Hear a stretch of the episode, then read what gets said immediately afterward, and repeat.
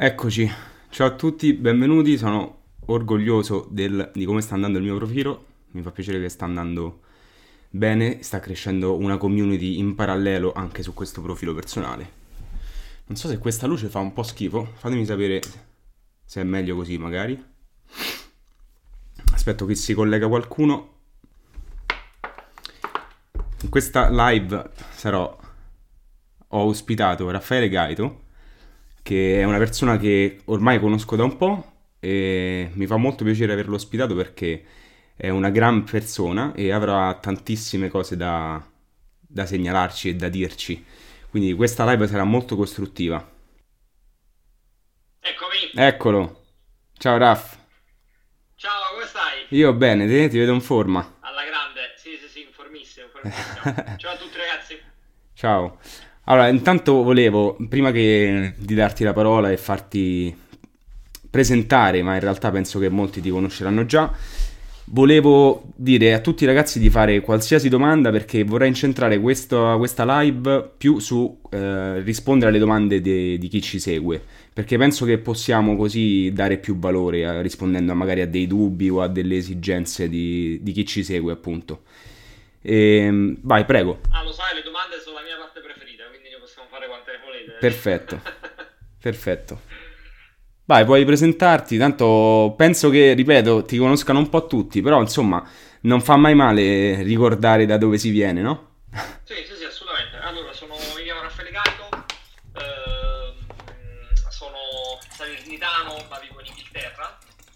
Eh, faccio diverse cose, diciamo, sono, sono in primis un imprenditore, quindi ho diverse attività cosucce mie nel, nel mondo del digital e poi diciamo sono stato uno di- dei pionieri, uno dei primi che in Italia ha portato questa metodologia chiamata growth hacking, di cui da qualche anno a questa parte si parla tanto, anche troppo forse. Ehm, diciamo prima applicandolo su- sulle mie cose, sulle mie attività quando l'ho scoperto, no? studiando un pochino dagli americani eh, e poi quando ho visto che in Italia non ne parlava nessuno e non c'era ancora eh, ciccia sul- sull'argomento, sul materiale, ho iniziato a fare anche divulgazione, contenuti, eccetera, eccetera, e ad oggi è, diciamo, è forse una fetta principale del mio lavoro, quindi faccio tanta consulenza, Anche ad formazione aziende. su questo tema. Sì, cioè se vuoi diciamo ci sono tre anime eh, che convivono in me, quindi una parte più da imprenditore, una parte più da formatore barra consulente e poi una parte più da divulgatore perché comunque faccio contenuti dalla vita tra blog, podcast, eh, video, eccetera, eccetera. Infatti Questa sei... super, super breve, altrimenti poi andiamo avanti per, ora con, con le cose che faccio, però diciamo... No, una curiosità però, una curiosità che volevo togliermi. Dico, qual è il nesso con Batman? Perché lo vedo sempre un po' presente, no? Sia sulla tua biografia in YouTube, eh, in segreto mi, mi alleno per diventare Batman. È ovunque Batman. Eh, sì, vabbè, diciamo, eh, c'è questa cosa che, un pochino qualche anno fa, per, quasi per, per scherzo, mettiamola così. Poi alla fine mi è sfuggita di mano e ora non posso più controllare. Ormai è talmente più grande di me questa cosa di Batman che la lascio andare, fa parte del personaggio, funziona e così, e così via. Eh, per- perché nasce la cosa di Batman? Perché è un personaggio che adoro, eh, perché se vuoi eh, nella, nella- se seguiamo le due figure di supereroi un pochino più famose, no? che sono Batman e Superman, famose anche a chi non conosce i supereroi, ehm, alla domanda se supereroe si, si diventa o si nasce, Superman è la risposta che supereroe si, si diventa, no? Eh, eh, Batman è la risposta che supereroe si diventa.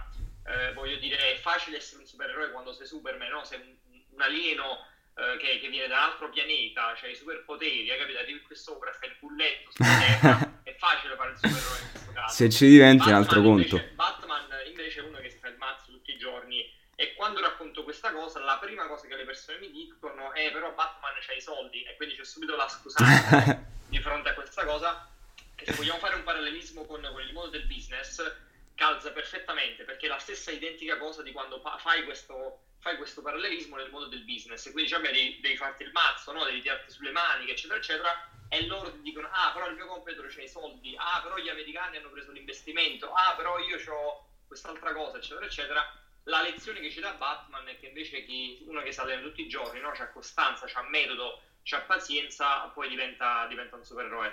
Guarda, diciamo, to- è un po' questo qui il motivo per cui mi, mi fa impazzire Batman come personaggio, un po' per quello che rappresenta, mettiamola così. Guarda, hai toccato subito un punto fondamentale che è quello della pazienza, che tra l'altro io un po' di tempo fa ho, ho guardato il tuo talk, talk al TEDx Salerno che si chiama proprio... Com'è? Bellissimo, molto, molto inspiring. Non mi vengono le parole in italiano certe volte, quindi dovrai subire questo mio anglofonismo. E, ehm, e che, no, dicevo, il segreto del successo è la pazienza, il titolo del, del TEDx. È molto interessante ed è proprio uno dei punti che volevo toccare in questa live, no? Dicevi te, magari le persone dicono come scusa subito utilizzano, ah vabbè ma quello aveva i soldi. Però ecco, magari se non proviene una persona da famiglia già ricca di suo, magari quei soldi se li ha fatti, su- fatti da solo, no? Si è cresciuto da solo.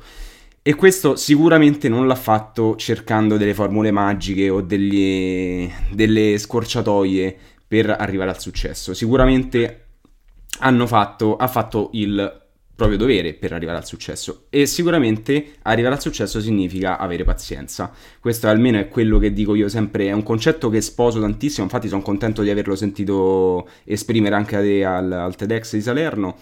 E, e, che soprattutto condivido molto con la mia audience, io, è un concetto che spingo tantissimo, magari io sono con, molto contro le persone che ehm, utilizzano bot o sistemi del genere per crescere su, su, Instagram. E quindi quello che mi viene subito da dire è, cazzo, ma perché non, un po' più di pazienza se voi documentaste quello che state facendo invece di... Cioè se voi spendeste quel tempo che spendete appunto per trovare sistemi, eh, usare il bot migliore, se quel tempo lo investiste invece su... Eh, documentare quello che stai facendo, il tuo processo di crescita per arrivare a quella persona che vuoi diventare, saresti prima di tutto più credibile e meno fuffone. E secondo, sicuramente cioè, avresti più possibilità di arrivare a quel successo. Non so se tu condividi questa, questa mia teoria. Assolutamente, diciamo, questa è un po' l'epoca del... Cioè, abbiamo il pepe al culo, no? Un po' tutti quanti, quindi cioè, andiamo tutti quanti di fretta, eh, dobbiamo avere tutti quanti subito i risultati, i numeroni, cioè, abbiamo l'ansia per queste cose e quindi pare che se c'hai, capito, 500 follower su Instagram sei uno sfigato, se c'hai 10 view sì, esatto. sei una sfigato e così via. E, e siccome appunto ci sono questi automani- automatismi, c'è questo contesto che diciamo che ci permette anche in maniera, diciamo, con dei tecnicismi, no? di, di, falsare questa crescita o quantomeno di velocizzarla, che non è in maniera naturale, poi non è per nulla. Assolutamente. puntano tutti quanti a quella cosa, quella là, perdendosi poi tantissimi pezzi per strada, perché questa è la verità, no? Di chi non mette pazienza nelle cose poi in realtà si perde i pezzi per strada e questa è la cosa brutta di chi va di fretta, di chi vuole il tutto e subito, di chi vuole arraffare, perché come dicevi tu c'è una parte invece di, di processo che è fondamentale, cioè nel senso a metterci 5 anni per arrivare a una cosa, metterci 10 anni per arrivare a una cosa è diciamo, un valore pazzesco perché tu durante tutti quegli anni hai studiato impari delle cose, fai dei passaggi, fai degli errori lungo la strada, ti porti a casa delle conoscenze nuove, delle competenze nuove e così via. Invece mi pare che appunto eh, soprattutto i giovanissimi, questa è una cosa che sento ancora di più quando magari parlo con i ragazzi che stanno studiando, eccetera, eccetera, c'è l'ansia del, del, del tutto e subito, no? del volere il risultato immediato, quella che un po' viene chiamata la instant gratification in, in esatto. inglese, quindi la gratificazione istantanea, quest'ansia di oh mio Dio, ho fatto la foto e ha preso pochi like, ho condiviso mm. la cosa e non se l'è inculata nessuno e così via. Questa roba non ha valore, cioè questa roba diciamo non è un investimento nel lungo periodo, certo ti può portare dei risultati nel breve periodo, ma significa che non stai investendo nel lungo periodo e quindi non c'è visione, ok? Non, non c'è visione e, e, quindi prima o poi crollerai, cioè, questo è il senso di, diciamo, di lavorare con, con, con, poca pazienza e con una visione molto nel breve periodo. Esatto, guarda, tu ovviamente hai molta più esperienza di me e sei anche più vecchio di me, quindi stacci a questa cosa. Solo perché, solo perché ho la banca. Però ecco, nel mio piccolo, io sono più di 4 anni che studio nell'ambito del marketing e sono uscito fuori da molto poco in realtà, cioè io questo account l'ho riavvivato eh, da molto poco, ecco c'erano foto, se scrollate un po' più giù sul mio feed ci sono foto di me al mare o roba con gli amici o roba del genere, quindi non lo usavo per uh, ambito business, no? Lato business. E perché però? Perché nel frattempo io sono stato a studiare e invece tu non sai quanto mi sento male, in realtà non me ne frega niente, però mi sento un po' così strano quando vedo account nati da 10 giorni di persone che magari iniziano a studiare questa materia da 10 giorni e dispensano sapere come se fossero dei guru. E allora que- lì sempre, sempre lo stesso... Sempre Ma sto... guarda, ti dico, ti dico cosa penso di questa cosa. Penso che non ci possiamo fare niente. Ah, Io certo, questo beh, per carità. C'è sempre stato, ci sarà sempre, cioè i ciarlatani, naturali, fuori. Ah, si era bloccato per un attimo. Sì, ti sento un po' male, adesso forse meglio? Ah, ok. No, se, se mi senti ricomincio, perdonami, ti avevo perso per un attimo. Vai. Questa cosa, dicevi, questa cosa dei ciarlatani esiste da sempre? Questa, questa cosa è sempre esistita, ne avevo scritto eh, ultimamente un post su LinkedIn proprio su questo tema, dove dicevo dall'altro lato non ci deve dire manco l'ansia, ha capito, di voler combattere contro la fuffa, di voler, di voler smascherare i ciarlatani, di voler fare quasi, quasi i paladini no? del- del- della giustizia e così via. Cioè ci sono sempre stati, ci saranno sempre, ci sono in tutti i settori. Ora ovviamente noi la viviamo nel marketing digitale perché è il nostro mondo e visto che si passa per canali digitali è tutto più amplificato, c'è sempre tutto molto più grande, ma in realtà l'unica cosa che dobbiamo fare per battere queste persone è essere costanti e avere pazienza. Ah, per carità, Ci sono certo. passato, ci, so- ci sono già passato e, e- e li ho visti, capito, quelli che lo facevano tre anni fa, che lo facevano cinque anni fa, che lo facevano dieci anni fa. E sono così, cioè sono delle mode, sono passeggeri, poi io sono ancora qua e loro sono passati. Esatto, loro si arrendono e tu Oggi- continui. quelli che oggi capite, esplodono, si comprano i like, fanno le automazioni, eh, eccetera, eccetera, sono dei fenomeni passeggeri. Sì, ok, bene, fatti le foto che, lavori sull'amaca vai, Di Bali. Fra tre anni e vediamo chi è ancora qui. Capite? È un po' questo qua il senso, secondo me, della, della questione. Questa è un'altra cosa che un aspetto che un po' mi rattristisce è il fatto che ci sono persone che promuovono questo stile di vita, no? Dici tu puoi, puoi diventare questo, tu se fai il marketer puoi diventare quello che si mette sull'amaca di Bali e non fa un cazzo tutto il giorno. E poi è pure normale che nel mercato si immettono persone che non hanno voglia di fare nulla e che parlano e parlano e basta. Quindi un po' il sistema diciamo che contribuisce in questa, in questa cosa. No, perché quello è figo, capito? Quello si vende. Eh, cioè io, io nei miei talk eh, parlo cose che sono come la pazienza, l'impegno, capito? La costanza, il processo, ma sta roba non vende. Cioè sta roba non è sexy da raccontare, non, è, non è uguale a dire oh, se fai questa cosa, poi ah, lavori solo tre ore a settimana, ah, c'hai col portatile in spiaggia con i piedi nella sabbia. È chiaro che se ti vendo il sogno di fare quella cosa e quindi capite, guarda, puoi diventare come me e per farlo devi comprare il mio corso, il mio libro, venire al mio evento, eccetera, Eh. eccetera. È molto più facile vendere delle cose quando in realtà sposti l'attenzione dal contenuto a quello che è il sogno legato a quel Certo. contenuto. La verità che nessuno racconta di questi personaggi è che di questi qua ce ne sono uno su un milione, no? Come no? Solitamente fai i soldi proprio vendendo il sogno a quelli che vogliono essere, vogliono essere uguali a loro. Eh. Eh, quanti di questi però invece hanno poi capito della ciccia, cioè hanno un contenuto forte, solido, di qualità e di valore, che non sia la vendita del sogno stesso? È, è un discorso un po' complesso, ma è una sorta di cane che si morde la coda, no? Come no? un- è quasi ricorsiva come cosa. Loro vanno avanti perché ovviamente promuovono quel sogno, chi vede quel sogno compra quel prodotto sperando di diventare come loro, Mhm. macchina. Diciamo che C'è nel- sempre stato e ci sarà sempre. Ma io sono convinto che nel lungo periodo però vince chi è autentico, chi non, non chi vende un sogno. Ah, Quindi questo assolutamente, assolutamente sì, perciò dicevo io il problema non me lo pongo, perché tanto il mio Bravo. è sempre, vabbè ci rivediamo fra due anni. Eh, se- segnatevi questa cosa, ci vediamo fra due anni e vedremo quanti di questi ci sono ancora. Cioè io c'ero, capito, due anni fa, cinque anni fa, dieci anni fa. e hai, hai visto cose che non esistono più. No, ho visto, ho visto che sono cose cicliche, che sono fenomeni che capitano e quindi dopo un po' semplicemente la migliore risposta forse è, è sti cazzi. Cioè, andare per la tua, fare le tue cose, creare valore, capito? Per le persone che ti seguono, che si fidano di te e così via. Ascolta, prima non, me lo son perso in realtà il commento, però rispondiamo subito ad uno perché la domanda era Ah, basilare. vabbè, sì, ci siamo fatti prendere, poi abbiamo detto rispondiamo alle domande, in realtà ci siamo messi a chiacchierare io e te. Eh, giusto, è giusto. No, però la domanda era, eh, tipo, scusate, non mi sono informato, ma non so cos'è il growth hacking. Sì, sì, sì, eh, beh, è sacrosanta come domanda, l'abbiamo dato per scontato, ma scontato non è.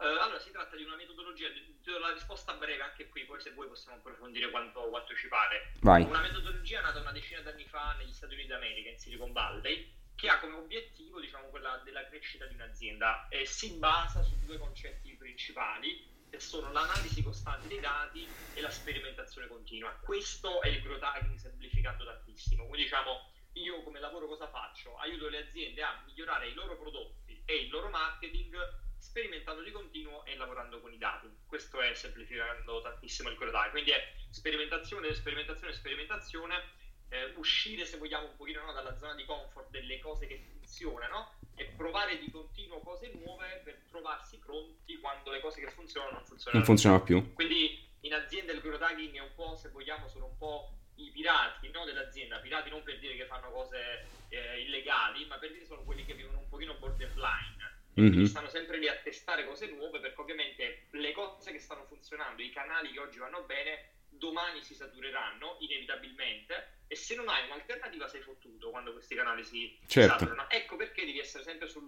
un pochino sul bordo, no? sull'orlo, testare di continuo cose nuove per trovare qualcosa che oggi non stai utilizzando e che potrebbe fare crescere il tuo business. È bellissimo al riguardo, eh, parlo di libri, ovviamente oltre al tuo che eh, pro- puoi promuovere quanto vuoi perché l'ho anche letto e tra poco uscirà la recensione su, la recensione su Marketing Ignorante sul blog. Ah, ti ringrazio, grande. Prego.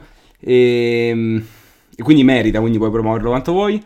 E un altro libro invece che mi è piaciuto molto è Traction, che è pa- molto bello e parla appunto dei vari metodi, dei vari canali più che altro sì, da sì, utilizzare. Traction è un ottimo libro che si focalizza su una problematica ben specifica che è quello dell'acquisizione, esatto. nella fase di acquisition. Ovviamente il growth hacking non è solo acquisizione, Chiaro. lavora su tutte le fasi uh, di, di, un'azienda, no? su tutto il ciclo di vita di un, di un cliente. Uh, Traction è un ottimo libro per quanto riguarda l'acquisizione, ma diciamo se tu hai problemi di retention, che ne so, e quindi in una fase completamente diversa, il growth hacking ti aiuta anche lì. E quindi il concetto è che mettiti a sperimentare fino a che non trovi la soluzione per risolvere quel problema di retention. Diciamo, se vogliamo fare un parallelismo, il senso qual è? Che i grandi risultati alla fine non sono nient'altro che la somma di tanti piccoli risultati. Okay. Questo è. E il growth hacking fa assolutamente questa cosa, diciamo, quindi prende una, un obiettivo grosso, macro, che solitamente è voglio fatturare di più,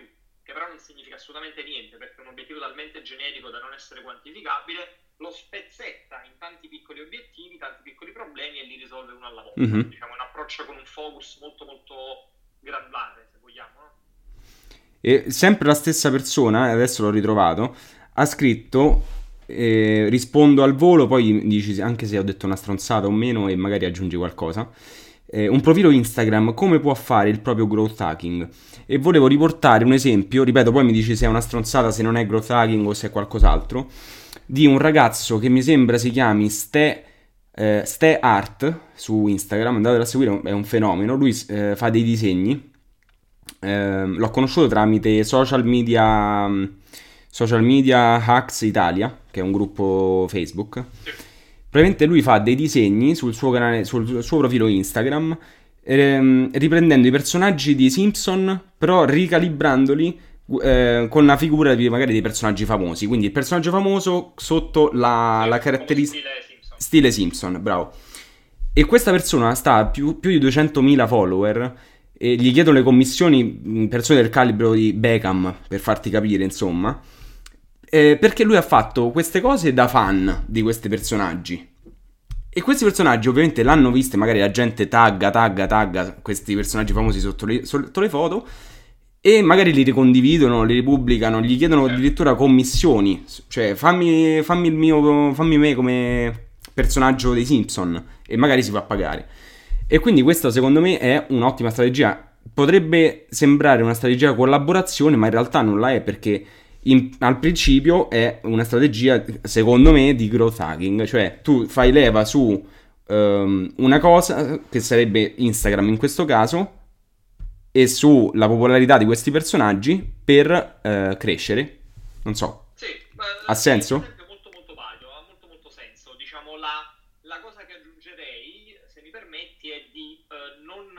Focalizzarsi mai sul, sulla singola uh, tattica tecnica vincente e quindi diciamo, questo ragazzo ha fatto sta cosa, allora per il mio profilo Instagram posso fare qualcosa. No, per carità, certo. Cioè, i, casi studio, I casi studio sono interessanti fino a un certo punto, no? È bello perché magari ci racconta una storia, ci dà uno stimolo, ma alla base della storia, la parte interessante, la parte diciamo da ricordarsi sempre, è quella sulla parte di processo, e cioè il fatto di testare parecchie cose. Quindi questo ragazzo ha provato diverse cose fino a che a un certo Chiaro. punto questa cosa delle, delle parodie dei Simpson che era brillante ha funzionato. Perciò la riporto sempre su test, analizzare i dati. Quindi Assolutamente. hai difficoltà a far crescere il tuo profilo Instagram, da domani devi iniziare a testare cose, lo fai per una settimana, per un mese, per un anno, fino a che di 100 esperimenti che hai fatto, uno funzionerà, e te lo dicono i dati se ha funzionato o meno, Certo. allora capisci che quella è la strada che devi prendere. Magari nel tuo caso non sarà la parodia dei Simpson, ma sarà, che ne so, eh, fotografare persone che stanno mangiando qualcosa, dico la prima Mhm. cosa che mi viene in mente perché è passato uno che stava mangiando qua sotto,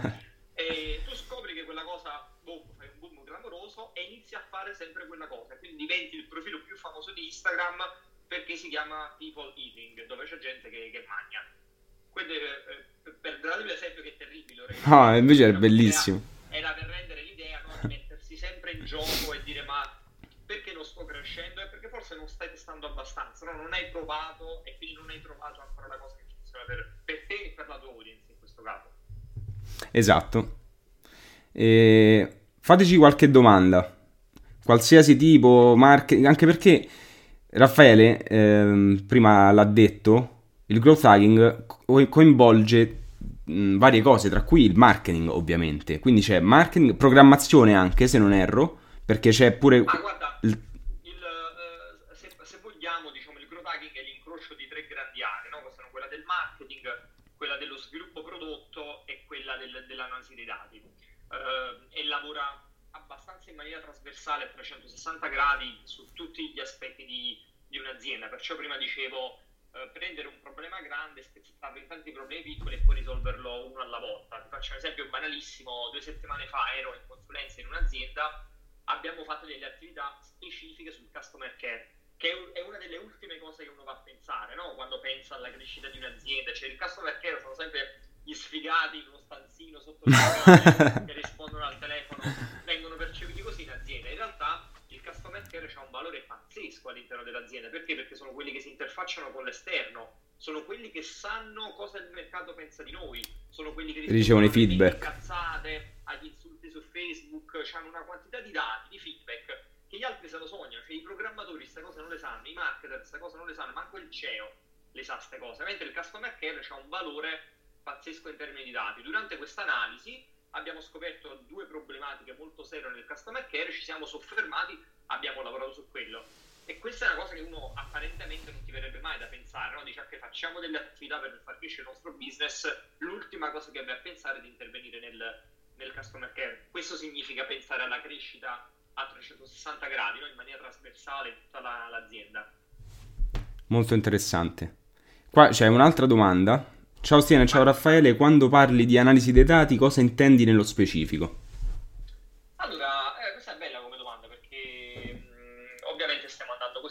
Concetti molto, in maniera molto superficiale, però alcune cose magari non sono banali. Eh, analisi dei dati significa... Oh, Steven, ti ho perso per un attimo. Eh sì, ti ho visto, è saltato un attimo, però credo che non ci sono Ok. problemi. Ok, ok. Stavo dicendo, eh, analisi dei dati, quando parliamo di analisi dei dati intendiamo, eh, perché quando si utilizza il termine data driven, eh, oggi è un po', come dire, anche questo termine abbiamo un po' abusato, no? Significa tutto e niente, tutti quanti oggi dicono di essere data driven. Avere un approccio data driven, quindi orientato ai dati, significa tre cose.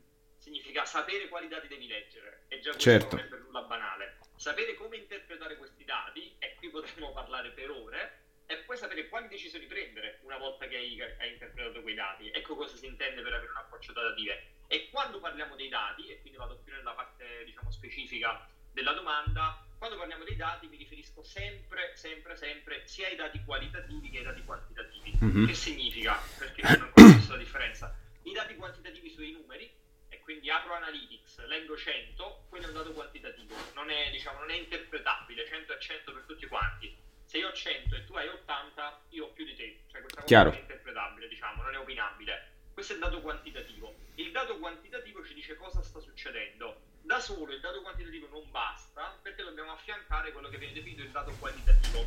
Il dato qualitativo invece ci dice perché una cosa sta succedendo. Ok. Sono dei dati un po' più soft, non sono numerici. Cosa sono i dati qualitativi? Sono le interviste con i clienti, sono le survey, i sondaggi, eh, test di usabilità, eccetera, eccetera. E questo tipo di dati solitamente è sottovalutato tantissimo all'interno delle aziende e invece è fondamentale perché il dato quantitativo da solo non ti mette in condizione di operare. Cioè, voglio dire, se io apro Analytics del mio blog e vedo che ieri c'è stato un crollo del 50% dei visitatori, questo è un dato quantitativo. Mm-hmm. Ma mhm. come intervengo per risolvere questa cosa? Cioè, questo dato non mi dice nulla, non mi dà capito, il perché successivo a dire e ora cosa faccio per risolvere questa cosa perché non so il perché. Ed ecco quindi la necessità di mettere a fianco l'analisi qualitativa che invece ti, ti aiuta sulla parte di perché e il perché è quello che poi ti fa intervenire con una, con una soluzione. E poi... Mi sa che mi sono dilungato tantissimo. No, perché? No, no, no, è interessantissimo. E poi chiaramente nel momento in cui tu devi agire per risolvere quel problema, devi fare dei vari test, no? Quindi non ti basi solo su un'unica soluzione perché potrebbe essere magari buona ma non eccellente, oppure potrebbe essere pessima. Assolutamente, cioè le cose vanno testate, il concetto de- alla base del growth hacking è un po' che in, real- che in, realtà noi non sappiamo un cazzo, cioè questo è quello che vuole dirci il growth hacking, capito? Perciò diffido sempre dagli esperti, dai guru che hanno le, le soluzioni universali, le formule magiche che si applicano a tutte le aziende. Cioè, qua nessuno sa niente. Cioè, io la prima cosa che dico quando vado in azienda è non aspettatevi risposte da me, perché io non so se certo. nulla del vostro business. Lo scopro oggi per la prima volta. Quello che facciamo è lavorare sul trovare insieme queste, queste soluzioni, no? queste problematiche, queste domande e così via. E questo lo fai solo testando, cioè testi una cosa, guardi i dati, ha funzionato, sì, no, perfetto, scartiamo, andiamo avanti, ne testo un altro, un altro, un altro e così via. E questo è, mi ci ritrovo molto in questa cosa qua perché al di là de, poi delle consulenze con altre persone, proprio su, su me stesso l'ho percepito questa, quanto funzioni il testing, no? Anche ah. con, sia con questo profilo personale sia con quello di marketing ignorante abbiamo fatto tantissimi test, quindi abbiamo pre- provato per esempio gli aforismi su, su Facebook e dopo averne fatti molti abbiamo capito che probabilmente non era la strada giusta, eh, non era un contenuto che piaceva alla nostra audience, poi magari funziona per qualcun altro. E, ehm, per esempio adesso su Instagram dovremmo implementare gli aforismi perché gli aforismi da quando hanno aggiunto la, il condividi è molto più di valore un aforisma perché non è solamente fine a se stesso ma può essere condiviso quindi se tu pubblichi certo. qualcosa una frase, dica, ah, esatto Oppure le condividi sulla story, sulle storie. È molto interessante come cosa. Uh, cioè, sono passato un po' di domande. Sì, sì, infatti. Allora. Le domande su Instagram fanno cagare. Io sono proprio impedito, non riesco a leggerle. È talmente piccolo sì, sì. nascosto che... Poi appena tocchi un po' di troppo succede il panico, scompare. Allora. Come ti proponi ad un'azienda o un cliente? Come ti proponi a un'azienda o a un cliente? È giusto dargli una lista del processo del tuo lavoro per aumentare la consapevolezza? Uh, sì, se, se, ho capito bene la domanda. Eh, infatti non è molto chiara. Uh, assolutamente sì. Diciamo che io sono anche abbastanza fortunato, uh, vabbè, fortunato un paio di palle, diciamo, sono, ora mi trovo abbastanza avanti nella fase no, di, di, diciamo, di diffusione di questa metodologia che chi mi contatta solitamente già ha letto qualcosa di mio, certo. magari ha iscritto alla mia newsletter, che ne so, segue i miei video, il mio blog, eccetera, eccetera. Quindi ad oggi non mi trovo a dover ancora spiegare no, cosa faccio, cosa ti porto in azienda e così via, ma tre anni fa sì, era fondamentale per farti un esempio. Eh, però avendo lavorato tantissimo, come dicevamo prima, sulla parte di contenuti, tantissimo sul personal brand, tantissimo sulla informazione, no, sensibilizzazione intorno a questo tema, oggi chi mi chiama sa già chi sei? Chiamano, sa già cosa gli porto in azienda, vuole quello, cioè non, non, non, non, mi chiama e mi dice ma tu di preciso cosa fai? certo. Insieme. Avrà letto il mio libro, avrà visto qualche cosa di mio, eccetera, eccetera. Però appunto è una fortuna che oggi posso avere perché sono cinque anni che faccio contenuti su sta roba e, e, e, e diciamo e ora mi viene facile, tra virgolette. Allora, la, quella successiva anche era molto interessante. Ah, qui ce n'è una davanti, aspetta, la leggo al volo. Vai. Che libro in merito all'analisi dei dati?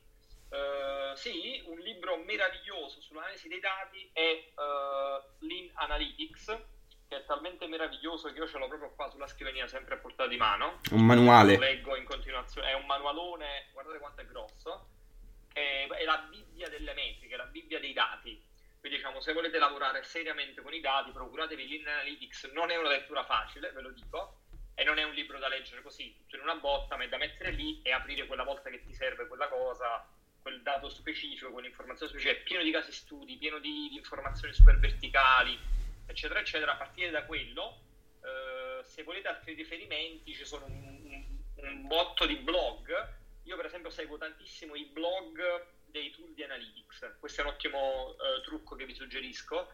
In generale, non solo i blog, eh, anche i loro canali YouTube, i loro Instagram, i loro podcast, eccetera eh, io mi guardo i tool di Analytics e mi vado a seguire i loro canali perché fanno dei contenuti pazzeschi. Quindi guardatevi i contenuti di Kissmetrics, guardatevi mm-hmm. i contenuti di Mixpanel, eh, questa roba così. Cioè, ci sono dei blog che sono pazzeschi. È vero, sì, sì. Cioè, sono quelli posti da, da, studiare. Poi, se volete proprio, diciamo, il top del top è, è, il blog di Andrew Chen, che è uno dei miei preferiti, diciamo, uno dei primi growth hacker storici, che è quello che ha fatto esplodere Uber all'epoca. Mm. Eh, Andrew Chen ha c'è veramente una testa così e quindi diciamo sulle metriche è un mostro, cioè sul suo blog trovate degli articoli che sono dei libri ogni volta e, e sulle metriche è proprio, cioè lui è uno che mangia pane Excel per Allora, sono uno studente universitario, ad ottobre probabilmente inizierò la magistrale in marketing. Il futuro per i nuovi marketer sarà proficuo? Verterà sempre più nell'ambito digital?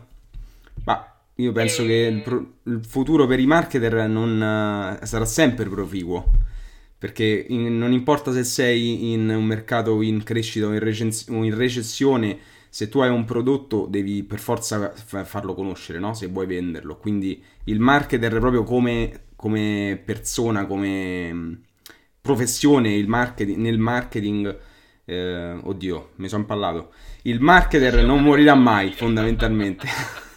sì, sì, sì, aggiungo un pezzettino perché stavo per dire Vai. la stessa cosa.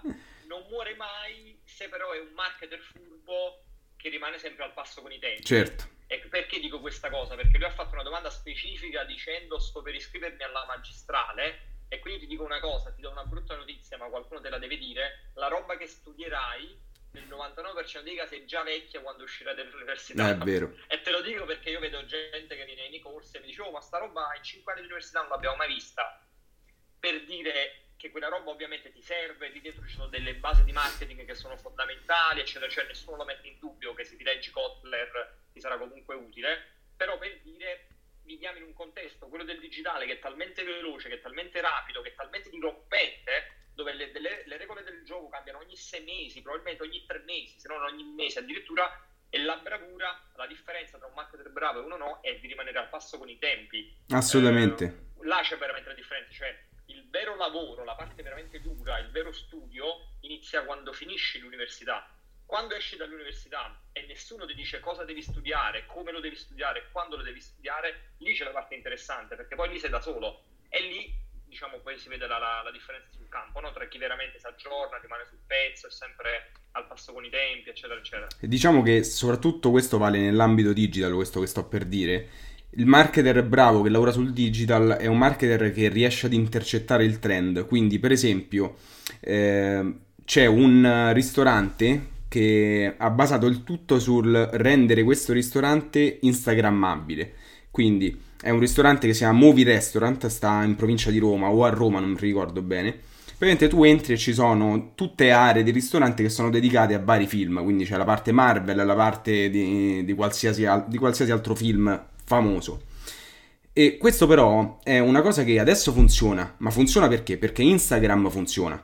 Però se certo. tu metti tutte le uova in un, in un, unico paniere, poi se il paniere ti casca le uova si distruggono tutte. Quindi certo. è intelligente magari investire in qualcosa del genere. Io forse su un ristorante non lo so, magari poi questo è un imprenditore cazzuto e quando, quando capisce che Instagram sta per morire chiude il ristorante o lo vende e apre qualcos'altro. Però insomma, lui ha intercettato un trend che è pazzesco. Cioè, tu, voi non potete capire quanto devi chiamare prima per prenotare questo ristorante. Certo, cioè quello è pensato fare le foto. Esatto. Per pubblicare su Instagram. Sì, sì, sì. Pazzesco. Ti ringrazio per la risposta, Alessandro. Ah, nulla. E... Oddio, poi ce n'era un'altra. Qua ne vedo una lunghissima che è appena arrivata. Ah, eccolo. La leggo io. Vai. 28 anni lavoro nel settore logistico da 10, sono al secondo anno di economia aziendale, se tutto va bene mi laureo a 30 anni con 10 anni di esperienza lavorativa, cosa ne pensate della mia situazione? Uh, allora io, guarda, non, non, mi permetto mai di dare come dire, giudizi, consigli, è sempre rischioso, ci vado sempre con i piedi di piombo, quindi ovviamente non conosco la tua storia, non ho idea di, di, diciamo, di, nello specifico di cosa ti sei occupato. Ho, leggo nel messaggio che ha detto 10 anni di esperienza lavorativa e secondo me quello fa, fa, fa, tutta la differenza del mondo. Cioè, mi sembra di capire, leggendo il tuo commento, che tu hai studiato e lavorato contemporaneamente e questo è un bel vantaggio, perché significa uscire a 30 anni ma non dover partire quel giorno no? a lavorare, ma uscire a 30 anni e aver fatto già 10 anni di, di gavetta, se vogliamo, di esperienza alle spalle, che significa potersela giocare subito sul mercato, non avere un curriculum bianco, eh. sapere già da dove partire e così via.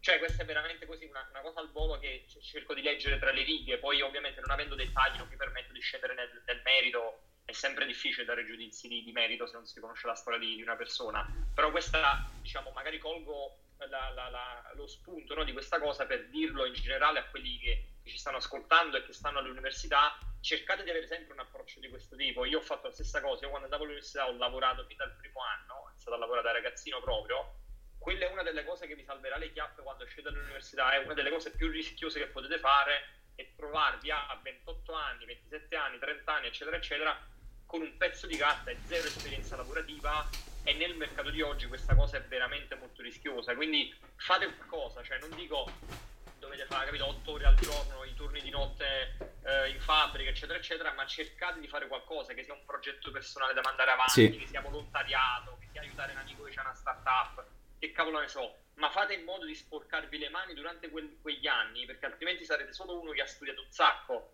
È, è un bravo studioso, non è per forza un bravo bravo professionista. Quindi cercate anche di avere la possibilità di applicare le cose che studiate praticamente, che è poi un gap tipico dell'università italiana, dove spesso invece manca questa controparte pratica, no? di poter vedere poi concretamente nel mercato del lavoro le cose che si studiano sui libri.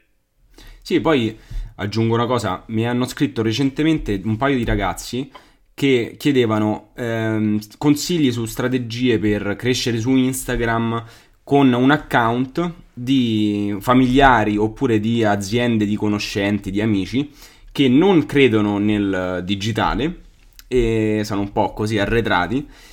E però vabbè, queste persone, hanno, questi ragazzi hanno detto vabbè, me ne occupo io, poi se non funziona, sti cavoli, chiudiamo tutto e via. E questa cosa è interessante perché questi ragazzi nel frattempo studiano, quindi quello che mi hanno detto è io sto facendo questa cosa perché? Perché oltre ad interessarmi dell'azienda di mio zio, per esempio, eh, voglio capire quello che sto studiando, perché all'università sì, magari mi dicono in teoria quello che devo fare, ma poi in pratica come faccio a certo, capire quello certo. che devo... E alla fine è un po' quello che, che ho fatto anch'io. Guarda, io ho beccato ragazzi che durante, che ne so, il master, quindi ancora dopo che non avevano mai visto un analytics in vita loro, ragazzi che, lavoro, che studiano nel marketing, capito? Come fai a, a, a, fare 5, 6 anni, 7 anni di studi di marketing e non aver mai aperto un analytics in vita tua? Questo significa scadere un cazzo di blog dove parlate delle vostre passioni, ma fatelo. Però avete qualcosa, avete un contenitore, un contesto nel quale potete fare un sacco di roba, testa, appunto, installate un analytics, fate un po' di Facebook ads, cioè iniziate a, a vedere quali sono gli strumenti che poi ci sono lì fuori sul, sul, mercato. Nessuno vi sta dicendo di fare la nuova Facebook, però manco di grattarvi le palle sul divano. Parlavo con eh, Luca Barboni un po' di tempo fa e mi diceva che lui da piccolo aveva aperto un sito porno. Un, uh, un sito che era per esempio una, una, specie di manuale di Dungeons and Dragons tutto in, in italiano sì, sì, sì, e quindi ecco cioè... ce l'abbiamo tutti quanti questi episodi fantastici io ho iniziato invece con un sito di Dragon Ball perché ero strafissa con Dragon Ball all'epoca ed è stato il mio primo modo, cioè non, non avevo mai studiato programmazione, mi sono avvicinato alla programmazione da solo e non erano i tempi di WordPress, quindi era scriversi a mano il codice. Che miseria. E questa è stata, questa è stata il, la prima cosa che mi è venuta in mente, appunto ero un ragazzino in fissa per Dragon Ball, mi si è fatto un sito di Dragon Ball che poi ho portato avanti per anni. Uh, e che poi diciamo questa cosa nel piccolo mi ha portato sulla strada che poi più avanti mi avrebbe portato a fare a fare queste robe. Però sì, cioè avere quella, come dire, quel fuoco dentro, no? quella smania di dire, ah, però io voglio provarle un po' le cose, no? voglio anche farle, non solo leggerle. Mm-hmm. E... e... Gigi, sì, Gigi sì, di... diceva, Raff come è iniziato, dove è partito tutto? Che palle, che non, si, non si pinna. Hai sempre lavorato in proprio o hai seguito qualcuno che ti ha formato e poi ti sei sganciato? Uh E, e, il commento sotto invece dice un motivo in più per seguirti passione per Dragon Ball. No, io non avevo la passione per Dragon Ball, io ero drogato di Dragon Ball, è diverso, quindi mi, mi andavo a comprare le cose giapponesi e poi le scannerizzavo e le mettevo sul mio blog che non, non mi hanno mai arrestato questa cosa, non fare, perché così avevo contenuti originali che gli altri blog non avevano, quindi avevo già la fissa per i contenuti originali all'epoca. Che spettacolo. Eh, cioè, parentesi velocissima che risponde forse in parte anche a Gigi, ecco come ho iniziato, così datando le cose di Dragon Ball giapponesi.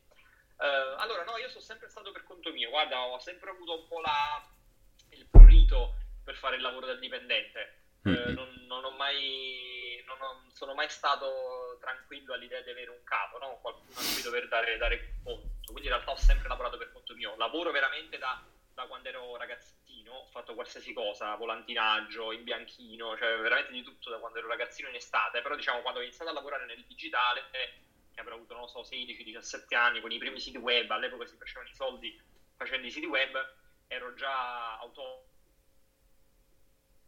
mettiamola così, e ho lavorare all'università, che ho fatto un'azienda insieme ad altri amici, dove facevamo appunto siti web, e poi da lì ho sempre fatto impresa, cioè da quando ho 20 anni probabilmente fino ad oggi, sono 15 anni che ho sempre fatto l'imprenditore, ovviamente con grandezze diverse, in settori diversi, ma sempre nel mondo del digitale e mi sono formato, per rispondere alla seconda parte della domanda, mi sono formato facendo le cose, mm-hmm. perché all'università ho fatto altro, io ho studiato informatica, quindi in realtà io nasco come sviluppatore, non ho fatto nulla che avesse a che fare con il marketing, con il business, eccetera, eccetera, però facendo l'imprenditore quelle cose le dovevo conoscere per forza. E quindi non me le insegnavo all'università, anche perché facevo altro, studiavo per conto mio, ho fatto sempre da autodidatta, un botto di libri, corsi, workshop, sono veramente uno che investe tantissimo nella formazione. Guarda, io mi rispecchio molto in te, cioè, dopo questa chiacchierata capisco che, e tra l'altro eh, ripensando a tutte le chiacchierate che ho fatto con altre persone che lavorano nello stesso settore nostro, mi viene da pensare che in realtà le persone che lavorano nel marketing sono di base un po' più. hanno uno spirito un po' più imprenditoriale de- rispetto ad altre persone. Cioè, eh, io pure, io parto, ho, sono un bambino, parto da quando so, ero un bambino in America, a Boston, che vendevo limonata per le strade con i miei cugini, cioè, capito? Ma allora è vera sta storia del limonata? È verissimo, ed è fighissimo, ed è bellissimo. E... Vuoi sapere non si vendevano le limonate? Io invece da ragazzino, e avevo forse, non so, 10 anni, non so, qualcosa del genere, veramente piccolo, compravo le bustine di calciatori, quella Panini per capirci, che era un'altra fissa mia, le aprivo e vendevo i calciatori singolarmente in base a quanto erano rari. Quindi trovai questo modello di business eh, sì, sì. sui calciatori ed erano lì i primi soldini che ho fatto da ragazzino. Mi ricordo poi che avevo il banchettino, li aprivo. Se mi usciva Roberto Baggio ti costava magari 3.000 lire e se mi usciva un altro che era uno sfigato ti costava 500 lire. E dopo aver detto la cosa in lire sembro veramente un vecchio di merda.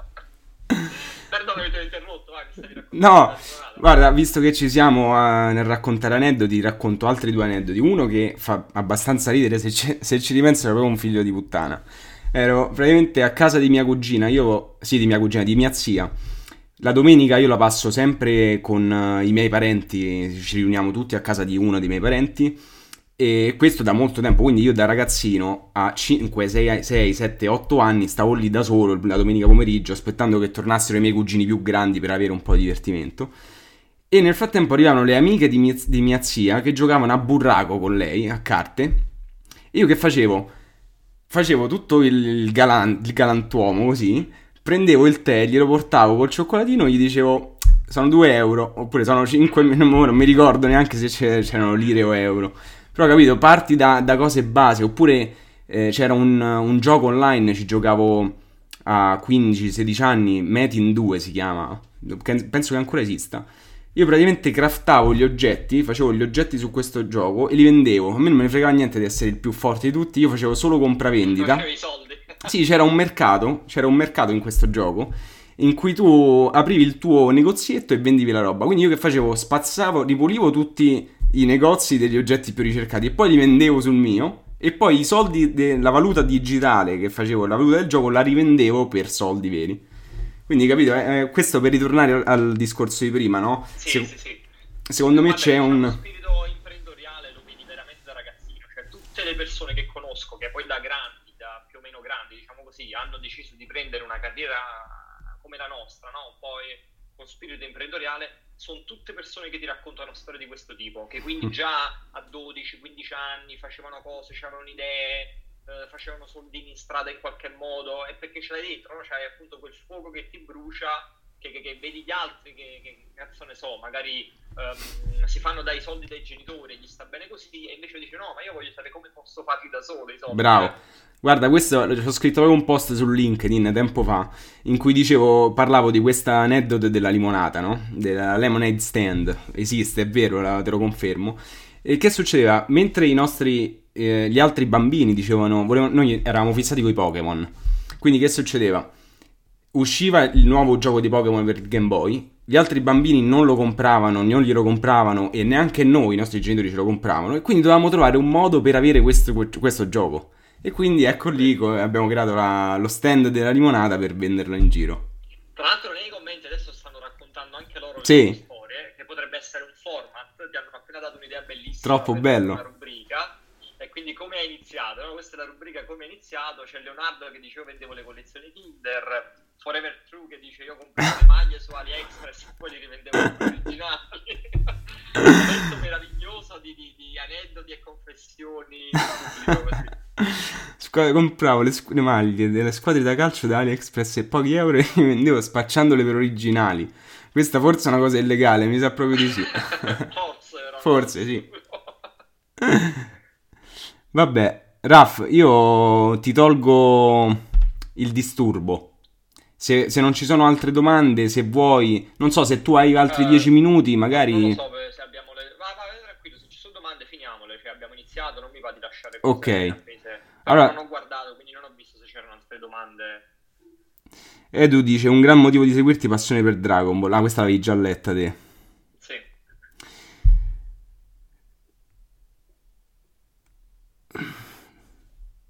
Ah, questa non l'abbiamo, l'abbiamo saltata, credo. Ottimi spunti interessantissimi. Secondo voi, per quanto tempo si potrebbe testare qualcosa, ad esempio su Instagram e sulla crescita del profilo Instagram, prima di decidere se è valido o meno?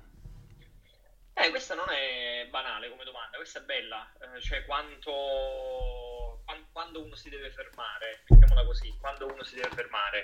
Allora, vi consiglio prima un libro che si chiama Il vicolo cieco di Seth Godin, mm-hmm. che tratta proprio questo argomento, che risponde proprio alla domanda quando mi devo fermare, no? E quando invece devo essere persistente dentro una cosa. Poi il rischio è, è da, dal sembrare... Eh, persistente al diventare invece semplicemente cocciuto e fare una cosa che non sta funzionando e essere l'unico coglione che non se ne accorge. eh, quello è un bel libro di Seth Godin che vi consiglio di, di leggere. Eh, in generale, diciamo, è difficile dare una risposta univoca, assoluta a questa domanda. Ti dico sicuramente c'è una durata minima, cioè nessun test deve durare meno di una settimana, questo è, diciamo, è, è importante perché una settimana perché devi avere a, a, avuto la possibilità di testare almeno per ogni giorno della settimana perché altrimenti tu potresti fare un test sabato e domenica, fai dei numeri pazzeschi, però i dati sono falsati perché magari nel weekend la gente sta a casa, cazzeggia sul divano, eh, guarda Instagram più tempo, eccetera, eccetera. Quindi almeno una settimana deve durare qualsiasi test. Ma poi soprattutto... Poi massima... No, no, aggiungo una cosa piccola.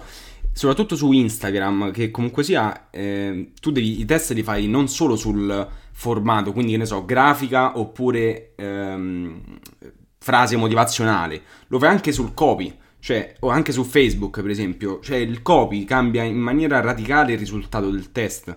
È una cosa pazzesca, quindi deve essere, secondo me, una cosa costante, insomma, non e troppo breve. pezzettino, eh, la durata massima dipende tantissimo dal canale sul quale stai facendo il test, perché dei canali inevitabilmente hanno bisogno di più tempo. Ora stiamo facendo l'esempio di, di Facebook, che ne so, eh, mettiamo Facebook su un piatto e sull'altro piatto mettiamoci la SEO, tu per vedere dei risultati con la SEO, con i contenuti, devi aspettare dei mesi. Certo. Non puoi pensare di dire, ah, ho fatto un test due settimane, il mio posto non è ancora il primo risultato su Google, cioè non sarebbe credibile eh. come test, no? Non puoi fare... Altri canali invece ti possono dare dei risultati molto più immediati. E consideriamo un altro aspetto, il terzo punto e poi chiudo, eh, è il budget che hai a disposizione, perché per molti test, eh, se hai un budget, tu ovviamente puoi accorciare le tempistiche, perché alla fine, diciamo, se, se, semplifichiamo, noi mettiamo sempre due fattori sul piatto, che sono il fattore tempo e il fattore soldi. Tu mm. hai una delle due cose e l'altra ti manca, certo. Quindi quando hai pochi soldi devi inevitabilmente aspettare di più.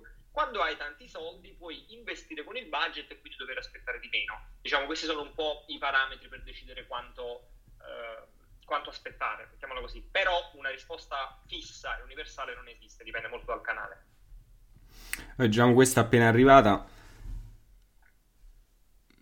Ted Luca. Designer, sì, ma una domanda tecnica. Per diventare growth hacker si può partire da user experience designer? Saluti da Biella, saluti anche a te. Sì, si può partire da, da qualsiasi cosa. Cioè io nasco come programmatore e sono venuto a fare il growth hacker.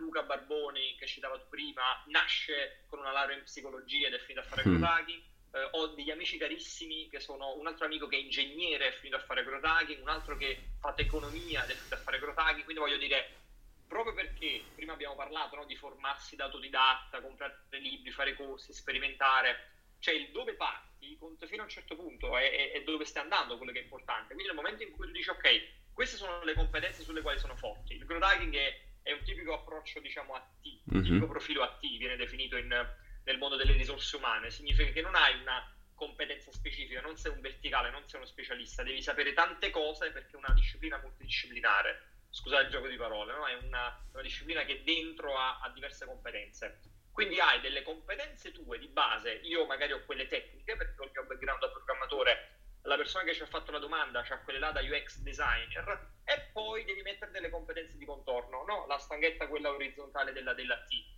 Significa che io da UX designer dico ok, dove sono carente? sono carente nella parte di analytics, perfetto, mi metto a studiare quello, mm-hmm. sono carente nella parte di copy, mi metto a studiare quello, sono carente nella parte di psicologia e persuasione, mi metto a studiare quello e così via. Io quando ho iniziato non sapevo una mazza di UX, il mio obiettivo non è diventare UX designer, ma saperne un pochino di UX perché è fondamentale nel processo di Crotaghi. Mi ho messo a comprare dei libri, a leggere sull'argomento, a farmi affiancare da amici che si occupano della materia e così via. Quindi il dove patto, diciamo, conta fino a un certo punto. Io il ragionamento che farei è individuare quelli che sono un po' i buchi in termini di competenze e poi andare a riempirli, senza l'obiettivo di dover diventare esperto in 10 cose, perché non esista, ma sapete un pochino, diciamo, tutte queste materie di contorno è fondamentale per chi vuole fare un lavoro come questo che è veramente molto molto trasversale. Mm-hmm.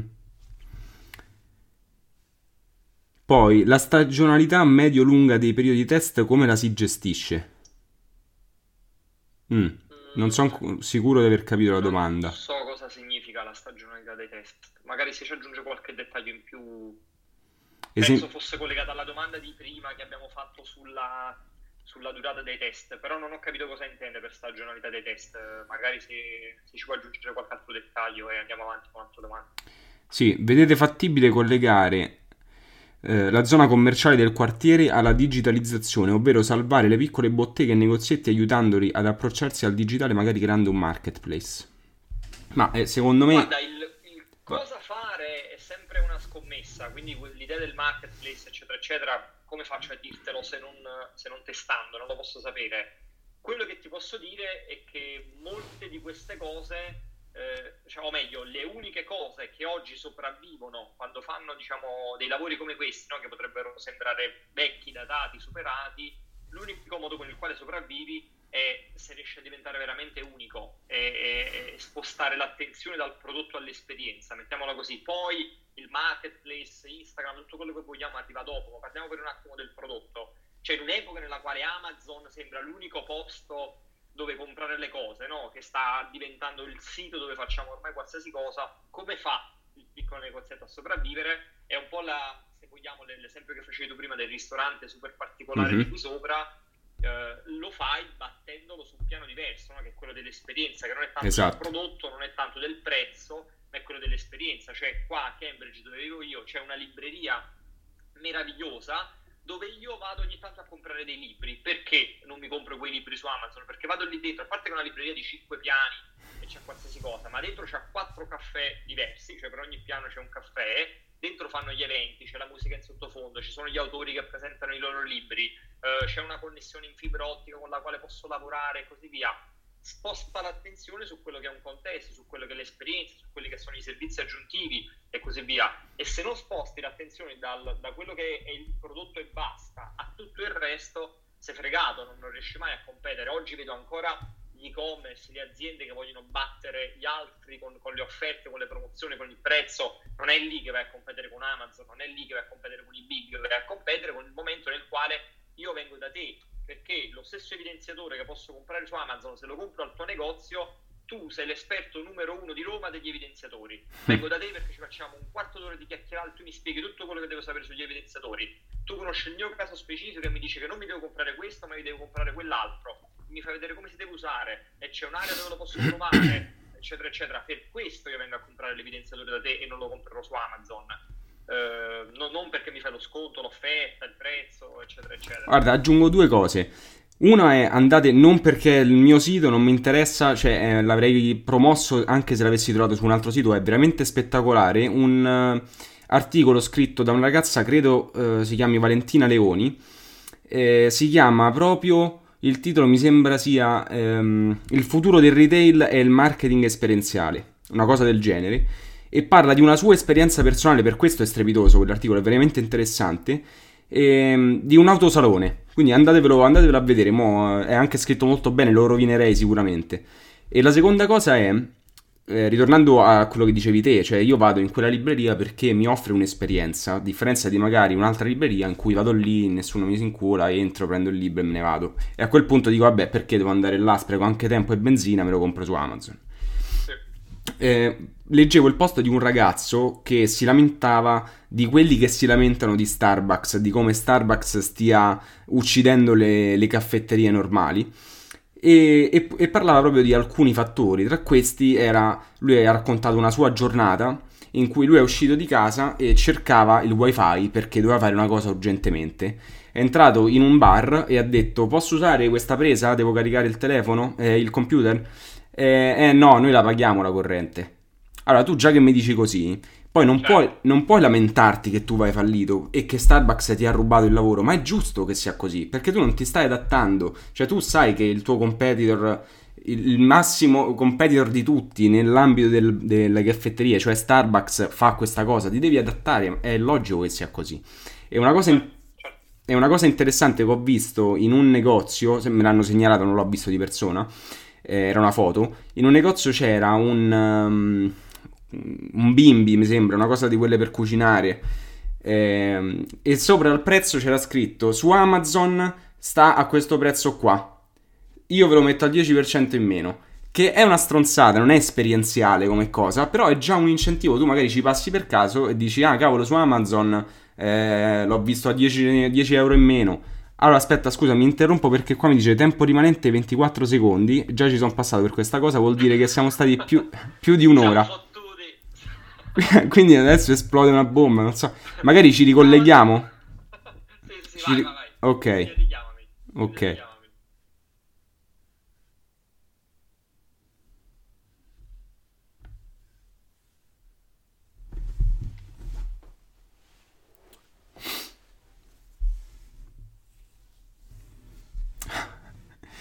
Siamo ripartiti, questa è una cosa incredibile. Dopo un'ora finiscono le dirette e sei costretto a chiudere tutto.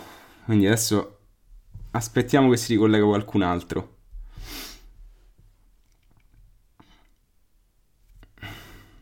Grazie a tutti quelli che si ricollegano, siete veramente speciali. Questa è una cosa incredibile che non capirò mai. È vietato fare le dirette per più di un'ora. Adesso appena si ricollega Raffaele lo invito.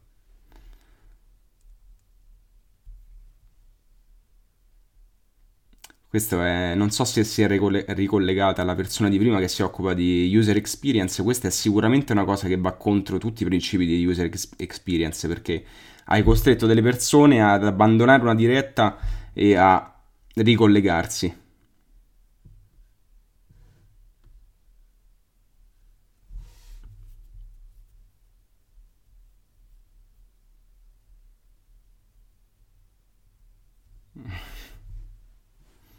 Eccoci. Eccoci.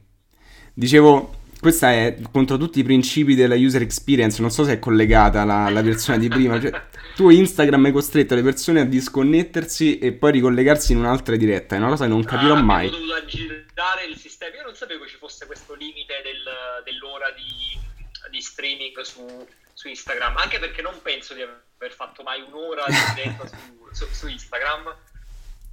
No, neanche io lo sapevo, però mi è successo pure l'altra volta con uh, i ragazzi di Ninjalytics. E... Ah, grandi ragazzi di Ninjalytics. Sì. Ah, che tra l'altro ho visto che hai ospitato al... Um, sono stati ospiti al Growth Hacking Day. Sì, sì, sì, sì, sì, sì. Grandi. Eh, li conosco da un po', loro sono forti, li ho prima eh, intervistati per il mio blog, eh, poi abbiamo fatto amicizia, ho detto dovete venire assolutamente al, al nostro evento Growth Hacking Day per, per raccontare la vostra storia. Tra l'altro, parentesi veloce, se vi interessa il tema, ragazzi, visto che prima parlavamo di, di growth hacking, eh, a giugno c'è la terza edizione, che adesso è diventata Growth Conference Europe, perché è diventato l'evento europeo di riferimento nel settore. Grande. Quindi andate sul sito ufficiale, trovate tutte le informazioni, i biglietti, eccetera, eccetera, che è l'evento numero uno in Europa dedicato al growth hacking. Ci sono un botto di casi studio italiani, stranieri, abbiamo grossi speaker americani, eccetera, eccetera. È veramente una roba figa. Diciamo, vi basta andare sul nostro canale YouTube e vedere i talk delle due edizioni precedenti per capire il livello, mettiamola così. E il canale YouTube è proprio Growth Hacking Day? Uh, sì, il canale YouTube è Growth Hacking Day, sì, sì. ma pure se andate su growthhackingday.it uh, vi, vi trovate tutte le informazioni disponibili, c'è tutto. Abbiamo avuto come speaker HubSpot, Adobe, TransferWise, N26, Skyscanner, uh, bella roba. Wow, diciamo. figo. Aspetta che lo sto pinnando. Sì, sì, sì, vai. Tra l'altro ho visto che è caduta la call, l'abbiamo rifatta e c'è uh, un botto di gente. Pensavo, vabbè, ho detto, vabbè, ma non si ricollegano tutti. Eh sì, staranno no. Pensando, staranno pensando, vabbè, sti cazzi, un'altra ora con Raffaele. non so se avete capito, dobbiamo fare un'altra ora adesso, eh. Sì, sì. Da contratto con, con, con un marketing ignorante. Cavolo, però non riesco a...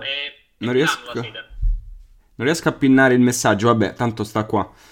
E... Ehm, Growth Hacking Day. un po' di gente che ho visto passare sotto, un amici. Saluto Silva, saluto Andrea, saluto Salvo. Grandi ragazzi. Faccio ormai come se fossi a casa mia. Certo, devi. Ma guarda, fino, finora ho intervistato, ah, no, che poi non è un'intervista, è più ecco, stiamo chiacchierando come se non ci fosse un domani. Però ecco, eh, ho, ho, parlato, ho avuto il piacere di parlare con tutte persone molto partecipative, molto che ehm, ingaggiavano li, gli utenti, quindi sono contento eh, di questa guarda, cosa. Così dovrebbe essere, cioè, sì. lo dico per esperienza personale, essendomi trovato da tutti e due i lati, quindi facendo le interviste e essendo intervistato molte volte, eh, dovrebbero essere così, cioè quando fai le interviste, quando fai questo tipo di attività dovrebbe essere così, perché sì. altrimenti è inutile, cioè quando becco... Uh, quando becchi l'esperto, il guru, come diciamo prima, no? che sale sul piedistallo e vuole spiegarti la, la vita, anche no, cioè anche sti cazzi, cioè è bello fare queste cose, se ti metti non tanto nell'ottica di insegnare, ma nell'ottica di condividere, che è quello che abbiamo fatto noi da, da un'ora a sta parte praticamente. Qua c'è una persona che conosce sicuramente te, ma non me, Giro Mini, Mini Silba, che sì. dice: Scusa l'ignoranza, chi è il tipo qui sopra? Non sei assolutamente ignorante, io non sono del, del calibro di, di Raffaele sono Stimello Presti e sono, mi, sono più che altro conosciuto per il mio progetto che si chiama Marketing Ignorante, a proposito di ignoranza, che però non è come la intendi te. E, ehm, sono anch'io un marketer, mi occupo di digital. E, diciamo prima siamo de- degli imprenditori più che altro, abbiamo questo spirito imprenditoriale che ci porta a creare dei nostri progetti personali e quello che più mi ha dato soddisfazione finora è quello di marketing ignorante che eh, a breve tra l'altro questa è una notizia anche prima. Io ho avuto il piacere, posso dire, di veder nascere da un certo punto di vista. Eh sì. ricordo una Skype call veramente di, di secoli fa, uh, che parlavamo sì. di marketing ignorante. Sì. Bello, bello. Mi piace quello che state combinando. Ti ringrazio ancora per quella, per quella call. È andata così, per, lo racconto agli altri, è andata così. Raffaele, ciao, posso chiederti una domanda? Sì. Skype call di due minuti perché adesso ho un buco. Ok, lo chiamo, mi dà dei consigli, ero con Andrea ci dà dei consigli e via. È stato un grande. Eh, eh, oh, per beccare un buco mio di una Skype call, cioè veramente una roba. Io le, le, le, le piglio con 10-15 giorni d'anticipo, sono talmente incasinato col calendario, quindi fu veramente una, una roba super al volo, super però bella, figa, me la ricordo. Vabbè, poi se sì. è stata utile ancora, ancora meglio. È stata utile anche... Dei, delle domande, non so, forse stavano facendo domande mentre noi parlavamo dei cazzi nostri. perché ho visto passare dei commenti, ma non riuscivo a leggerli in tempo. Vabbè, dopo magari li leggiamo, vai. Allora, no, Mirko diceva che sarebbe Leonardo Design che conosco. Una delle migliori dirette che hai mai fatto. Stiene come sempre il valore dei contenuti di Raffaele è sempre molto alto. Complimenti, ragazzi. Grazie. Grazie non ho mai letto nulla sul growth hacking. Può essere utile nel migliorare il mio lavoro da freelance? Allora, questo è Daniele, giusto? Sì. La, la, vedo pure io da qua. Allora, Daniele, guarda, uh, come dicevo prima, però non so se c'eri perché ora...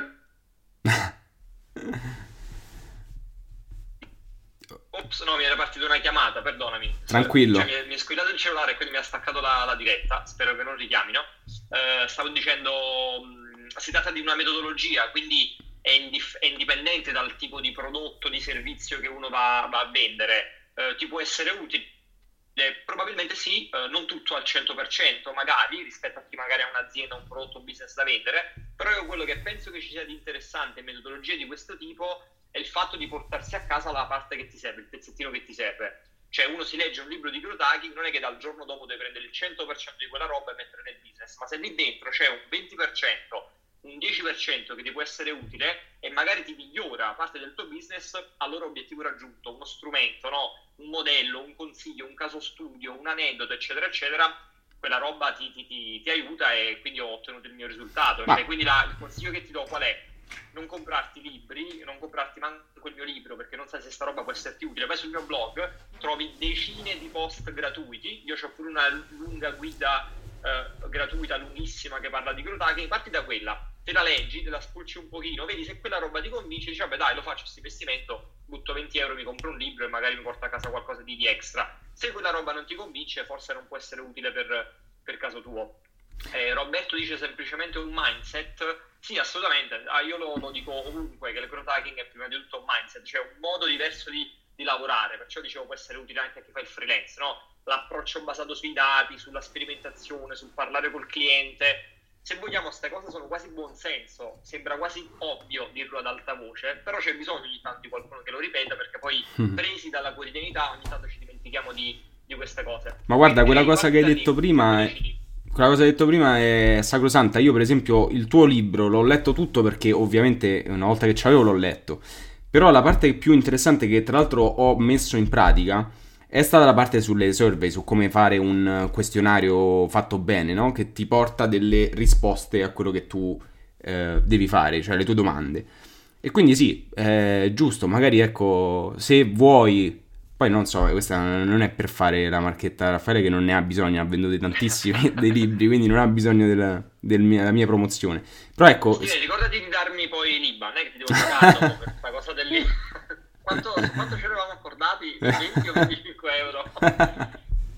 No, perciò dicevo io, il mio obiettivo non è vendervi il mio libro, cioè sti cazzi, perciò dicevo vai sul blog, trovi tanto di quella roba gratis, leggi quella e poi decidi se comprare un libro o meno. Ovviamente qual è il vantaggio del libro? È che c'è tutto lì, nero su bianco, organizzato, semplificato, eccetera, eccetera, lo apri, bam, vai a colpo sicuro. Perciò tutti i post di questo mondo poi non danno mai l'effetto di un libro. Però è chiaro, se uno lo sente per la prima volta è meglio che approfondisce prima e poi decide se comprare. Guarda, voglio rispondere a due domande insieme. La prima, avete paura dell'intelligenza artificiale di Giovanni Chir- Chirillo? E la seconda è intelligenza artificiale e blockchain, cosa ne pensate di Ciccio Gagliardo? E io vi dico, eh, non ho paura dell'intelligenza artificiale, credo che sia più un, una cosa mediatica, un messaggio mediatico di, di, di, persone, i media che fanno terrorismo fondamentalmente, no? Oddio, l'intelligenza artificiale ci ucciderà, i robot prenderanno il sopravvento e ci uccideranno nel sonno. No, io credo che sia più una cosa che è derivante dal naturale processo di, ehm, di sviluppo della tecnologia, no? È normale che si arriva a questa roba qua, ma in realtà la cosa interessante è saper sfruttare queste nuove tecnologie. Blockchain è un po' più complicata come cosa, però invece l'intelligenza artificiale secondo me è una figata e basta per pensare a eh, in piccolo, tra l'altro ormai o addirittura obsolete direi, Alexa e Google Home che sono figli dell'intelligenza artificiale, sono delle cose fighissime. Poi ovviamente i complottisti dicono "Ah, vabbè, ma Alexa è della NASA e roba del genere", però i completisti non sono in questa call, lasciamoli. sì. E... Oh, Dio, si è bloccato un attimo. Speriamo che ritorni. Ec- si era bloccato per un attimo. Sì, eccoci. E per quanto riguarda blockchain, poi ti lascio la parola, è molto interessante. Cioè, noi viviamo in un periodo in cui eh, autenticità deve essere premiata assolutamente e soprattutto la privacy deve essere rispettata e la tecnologia blockchain interviene in maniera super positiva in questo. E vi basta pensare che in Sierra Leone state, eh, è stata applicata la blockchain per le ultime elezioni. Perché? Perché in Sierra Leone c'è un tasso altissimo di criminalità e soprattutto di corruzione, quindi venivano falsate puntualmente le, le elezioni.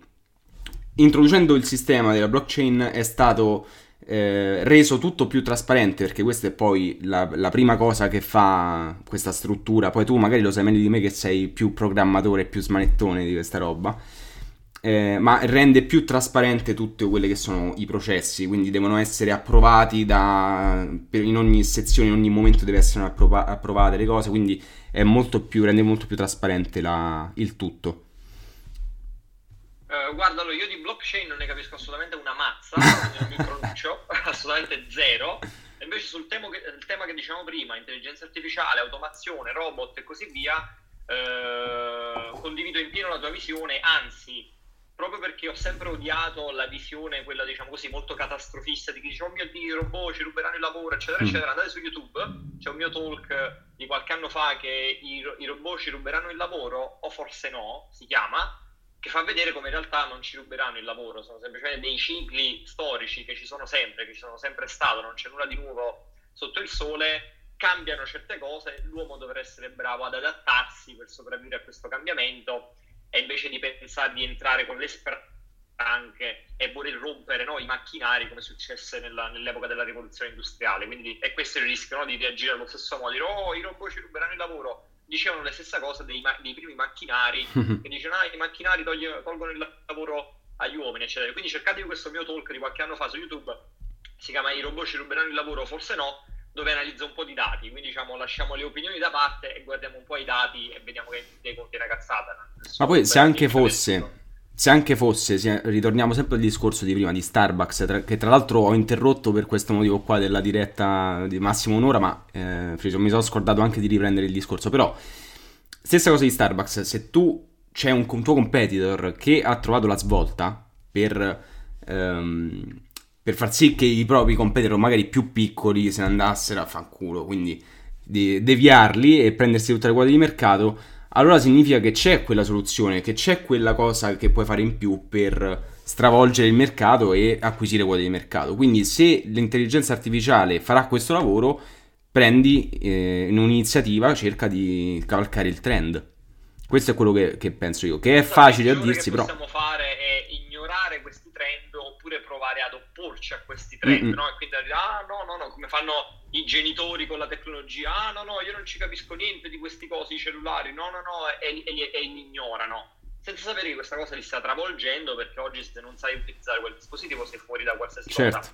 E noi che lavoriamo in questo settore non possiamo assolutamente permetterci di fare una cosa di questo tipo. Quindi è paradossale no? che una persona che lavora nel marketing o una persona che lavora nel digital abbia paura de- delle automazioni, de- dell'intelligenza artificiale, eccetera, eccetera. Studiamole, capiamole e vediamo come possiamo piegarle alle nostre esigenze. Mm-hmm. Il ragionamento che dovremmo fare. Ringrazio Valerio che dice il libro di Raffaello l'ho letto, molto utile perché è pratico. Grazie mille Valerio. Sì, è più un manuale, ecco, io lo, lo, definirei così, un manuale pratico che tieni sulla scrivania quando ti serve sapere di, di qualche cosa, implementare qualcosa, la, lo rileggi, lo rileggi finché non ti entra in testa e applichi quella cosa. Qua... Ah, quindi tu farei una puntata del podcast che dura un'ora e mezza praticamente? Eh, sem- sembrerebbe di sì, sì addirittura un'ora e sedici. non lo ascolterà nessuno, cioè, ma no, ma... lo dica a mia mamma, si sente un'ora e mezza di, di, me, che, di me che parlo. No, vabbè, però è interessante, quindi penso che comunque sia... Che poi i feedback che abbiamo ricevuto sono... Ci, I dati, più che altro, che abbiamo raccolto, ci hanno permesso di capire che la maggior parte delle persone ascolta il podcast in macchina. O magari, ecco, alcune persone mentre cucinano, magari i, i, ragazzi fuori sede, no? Studenti fuori sede, mentre cucinano, si mettono là con le cuffiette, però principalmente in macchina. E magari, che ne so, per esempio, io sono da, da Albano Laziale, se devo arrivare a Roma per lavoro ci metto sì, un'ora. Sì, sì, quindi ecco, magari quindi un'ora... spari un'ora di podcast. Eh sì, sì, sì. E quindi è questo. Io, ragazzi, se non ci sono altre domande, direi che possiamo lasciare libero Raffaele, che ci ha dedicato tantissimo tempo. E Raff, io ti ringrazio come sempre super disponibile. Ma nulla, è stato un super piacere, non dirlo proprio. Grazie. Grazie a tutti quanti quelli che hanno guardato. Salvatore dice sto guardando la diretta in macchina, conferma del fatto che questi contenuti ormai vengono guardati in macchina nel 90% dei casi. Anche se questo è un po' più essere- pericoloso. Allora, ascolta solo, non guardare. Invece di mobile first, oggi dobbiamo essere car first, dobbiamo essere pronti per essere usufruiti nelle macchine. Sì. Infatti volevo inventare un bottone che, che riproducesse i podcast dalla macchina direttamente. Boom, podcast di marketing ignorante Eh, oh, guarda, subito. non è una cazzata. Prima dicevamo noi andare sui canali prima che i canali diventino saturi. Oggi all'interno delle smart car, le smart car dentro hanno degli app store a tutti gli effetti. Mhm. Oggi paradossalmente hai più visibilità, più spazio se sviluppi un'app per una smart car e non se sviluppi un'app per la Eh, certo, o, o per, il, per quello di, di Google. Perché? Perché quello è un oceano blu, non c'è nessuno, lì la concorrenza è poca, quel non è ancora saturo.